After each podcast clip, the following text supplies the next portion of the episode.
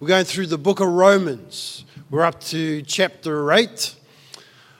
Uh, soon we're going to read um, chapter 8, verses 26 to 30. But I want to uh, start talking about uh, when I was 21, just not too long ago. When I was 21, for a few months, it was only about six actually in the end, I was a full time youth worker and it didn't go well. And um, one of the things that didn't go well was we had this club called uh, Mana Club. It was based from uh, Mana College. I was the leader, and I had a team. There's about five or six of us. In Youth for Christ, in those days, a lot of um, teenagers, we would uh, have, it was called, I can't remember, it was middle of the year, July, something like that, our Queen's birthday weekend, and we'd have um, all weekend it'd be sports and then at night it was a concert. And it's kind of, uh, even that was competition about who could produce the best items. So we were prepare, uh, preparing all year for this as our club, uh, fundraising, and we got, everyone had um, sweatshirts as teams, and then we'd play um, rugby, touch rugby, and netball and basketball and things, and, and then have the concert. So uh, we had fundraised. We had these beautiful sweatshirts, and we were staying at um, your church, Kiriana, in Titahi Bay, at the, the chapel there, and um, the, this big rubbish bag of sweatshirts is about 30, 40 sweatshirts are in the, this rubbish bag in the back of my car. And uh, late at night, I just went out to the car. The back window was smashed. The whole bag of rubbish bags were gone.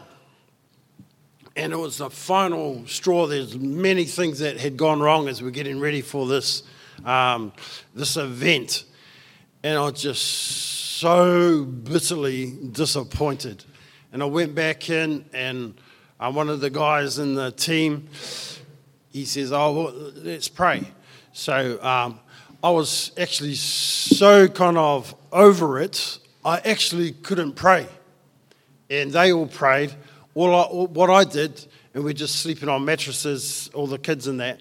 I just went. I just went to bed, and um, groaned in my in my bed. Next uh, morning, early in the morning, I, I, got up early and I thought I'll uh, walk and pray, and. Um, I looked as I walked out the church, in about 20 meters, there was a bank, and I looked, and there was I, don't, I can't quite remember, but I went down there, if it caught my eye or not, there was the rubbish bag and every single one of the sweatshirts there. And um, I think we ended up winning the, the competition. Uh, eh?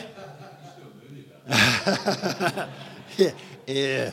Anyway, um, that year ended up in a terrible uh, bout of depression for me and um, burnout anyway, so it didn't all end well. So let's uh, look at the scripture and I'll pray. Romans 8 26 to 30. In the same way, the Spirit helps us in our weakness, for we do not know how we ought to pray, but the Spirit Himself intercedes for us with groans too deep for words.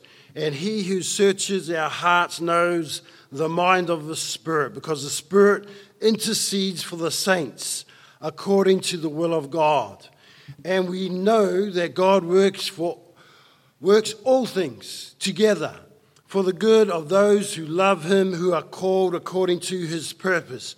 For those God foreknew, he also predestined to be conformed to the image of his son so that he would be the firstborn among many brothers. And those he predestined, he also called. Those he called, he also justified. Those he justified, he also glorified. And Jesus, we ask by your Holy Spirit, you speak to us today uh, through your word. In Jesus' mighty name. And um, carrying on the story as a 21 year old was such a terrible year that year for me. And um, I wasn't trained. Um, I was teaching alternative school, wasn't trained in that, had huge responsibility, couldn't handle it. And I ended up in um, a real depression, although I, I didn't know it, and burnout. And um, I couldn't sleep. I'd, I'd, only get to sleep about five in the morning, couldn't eat, lost weight. And, um, and one of the things I realized was I was way less awesome than I thought I was. And um, I needed God way more than I thought I did. And He needed me way less than I thought He did. And in fact, I had to pull out and go and work on a construction site for a while. And the world surprised me, but the world carried on. You know, um, the youth work in Porirua carried on and all didn't collapse. And so, um, as we looked at Romans 8, we saw this that um, for the followers of Jesus that there would be suffering and there would be uh, periods of wait we were waiting eagerly waiting patiently waiting. But here in verse 26 it says this we groan. We groan uh, wordless it's almost like wordlessly from the original language. And, and the spirit the holy spirit groans as well. So we realize that we have limitations. This sermon only has two points today. Uh, we are limited. We have limitations. We have limitations. Verse 26 is about the weaknesses. But they're our limitations. And it's really good to know that we have limitations. We're not as awesome as we think we are. But the second uh, word I want us to remember is transformations. Verse 29 He has predestined us to be conformed to the likeness of His Son. So there's limitations, but there's also transformation. He has predestined us to be conformed to the likeness of His Son. And that transformation has a purpose. It's not just change for change's sake. Uh, we mentioned last week that first century Greco Roman adoption often has a purpose. That it had a purpose that to provide someone with the, um, the ability to inherit the estate, so the estate wasn't lost, but also the continuation of the father's name. John's great name is continuing on in Rachel. Uh, so, transformation, purpose. The story of Joseph in the Old Testament, in the book of Genesis, you know, that covers um, basically 15 chapters of the Bible. That's a huge amount. Uh, basically, about one person, Joseph. Joseph. And it starts with Joseph and had this incredible gift the ability to see things, to have dreams, to interpret the, the dreams. And his brothers are not impressed. In fact, they're really jealous of him. They hate him. And so, uh, those that you'd think would be the ones that would look after him and protect him actually end up attacking him. And then they sell him to these traders that take him down to Egypt as a slave. And he becomes a slave of one of the most powerful men in Egypt. And not only that, uh, his owner's wife takes a fancy to him, tries to, uh, to take him. He refuses, she tells lies about him, he's thrown in prison. He's in prison. His ability, his gift continues. He sees things, he speaks out our vision to fellow prisoners. Uh, and he says to one of them, the cupbearer, he says, If you are released, when you are released, remember me. And uh, his dream comes true for this fellow prisoner, the cupbearer. He gets out of prison, the cupbearer, but he doesn't remember him. In fact, Joseph sits there for two more years in prison, forgets about him. Right to the end of the story, chapter 50 of Genesis, it says this that uh, Joseph's brothers, there's a famine in their land. They come to Egypt looking for food. And finally, it's revealed that this person that is the second in command of the whole land of Egypt basically is Joseph. And that, that is their brother, not dead. The brothers are hugely afraid because of what they've done to him. And Joseph says this a, remarkable thing when you think about it.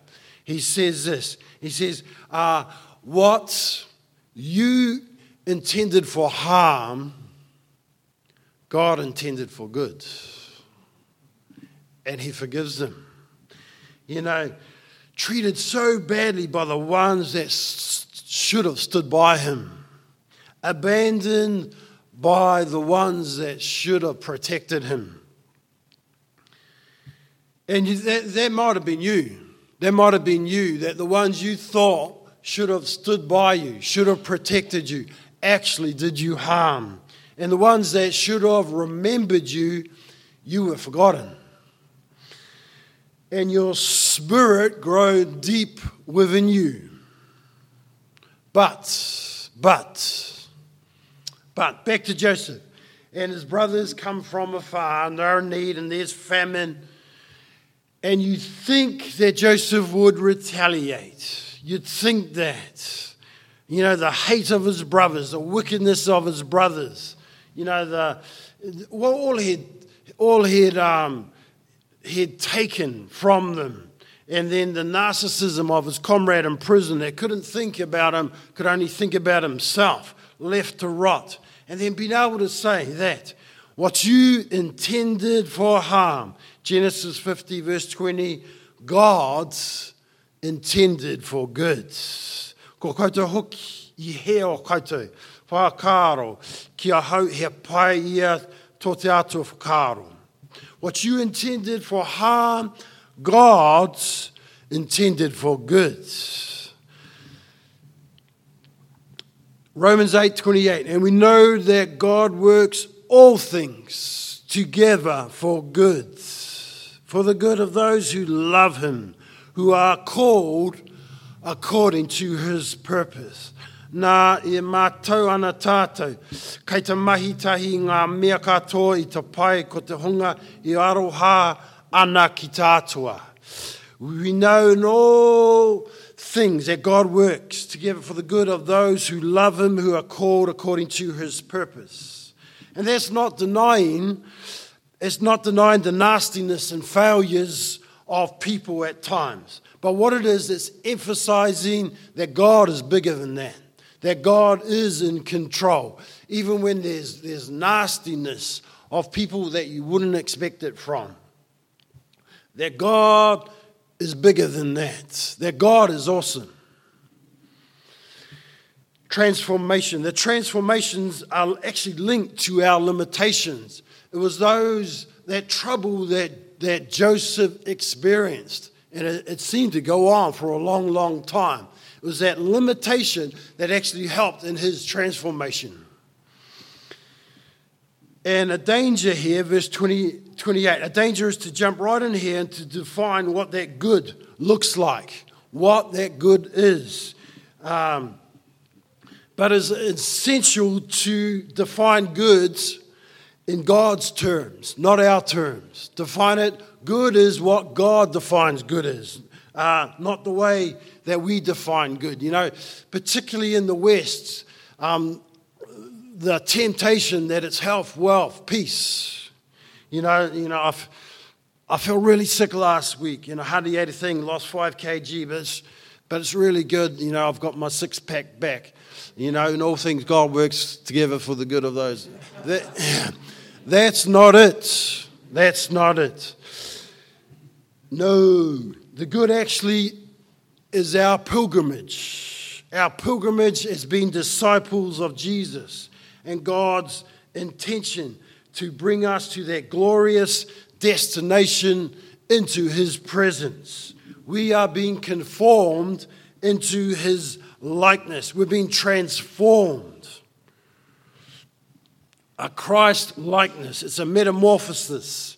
will take place by the Holy Spirit. And it's those limitations often that help to, to help us into that transformation of what God is trying to do in us.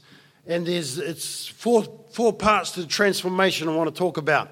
Um, bit like a monarch butterfly, you know, egg, caterpillar, chrysalis, butterf- uh, butterfly. Um, so, four parts is this in our transformation. First part, decision. And decision is God's. Verse 30, predestination. A lot of ink has been spilt by theologians about predestination.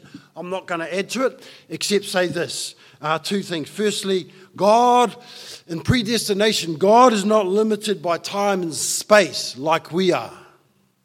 You know, time and space does not matter to God. And so He can determine something way back and it still affect us now.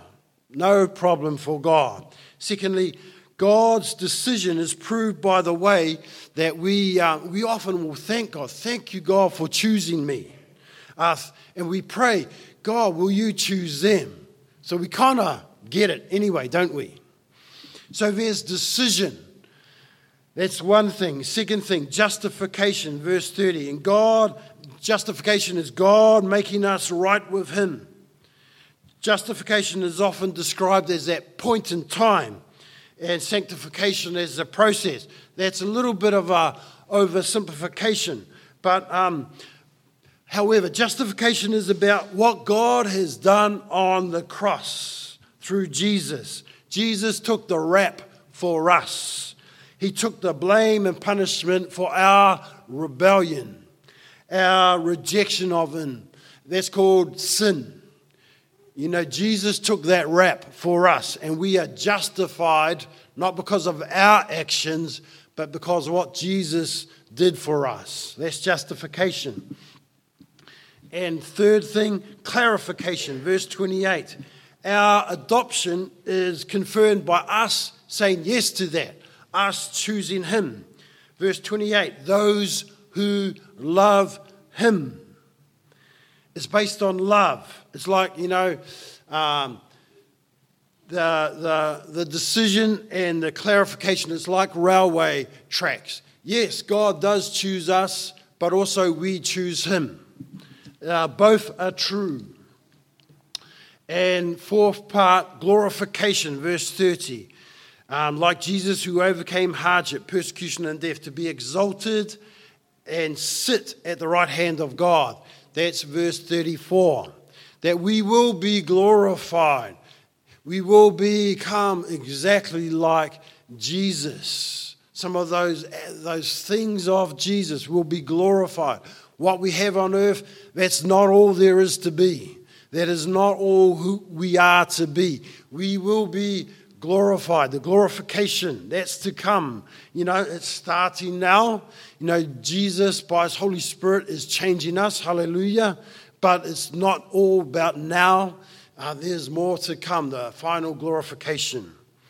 And transformation is more of a, a continuation um, than a contrast to our limitations. So those limitations help us into our transformation.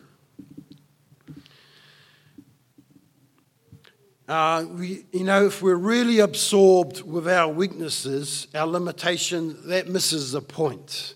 The focus is not to be on our limitations. The Holy Spirit helps with that. You know, the Holy Spirit helps, and that's sometimes you don't, you don't know how to pray, eh? All you can do is groan, and the Holy Spirit just groans. But that, you know, that's all part of the transformation what we are to be, what we're becoming. And so we're in this twilight zone. It's not dark, but it's not dawn. It's already, but it's not yet.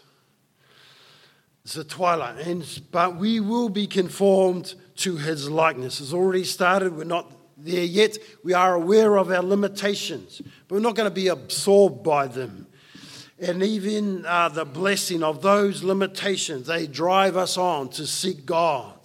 You know, it's just, I'm so grateful now for my burnout at the age of 21. It was so helpful for me in my life.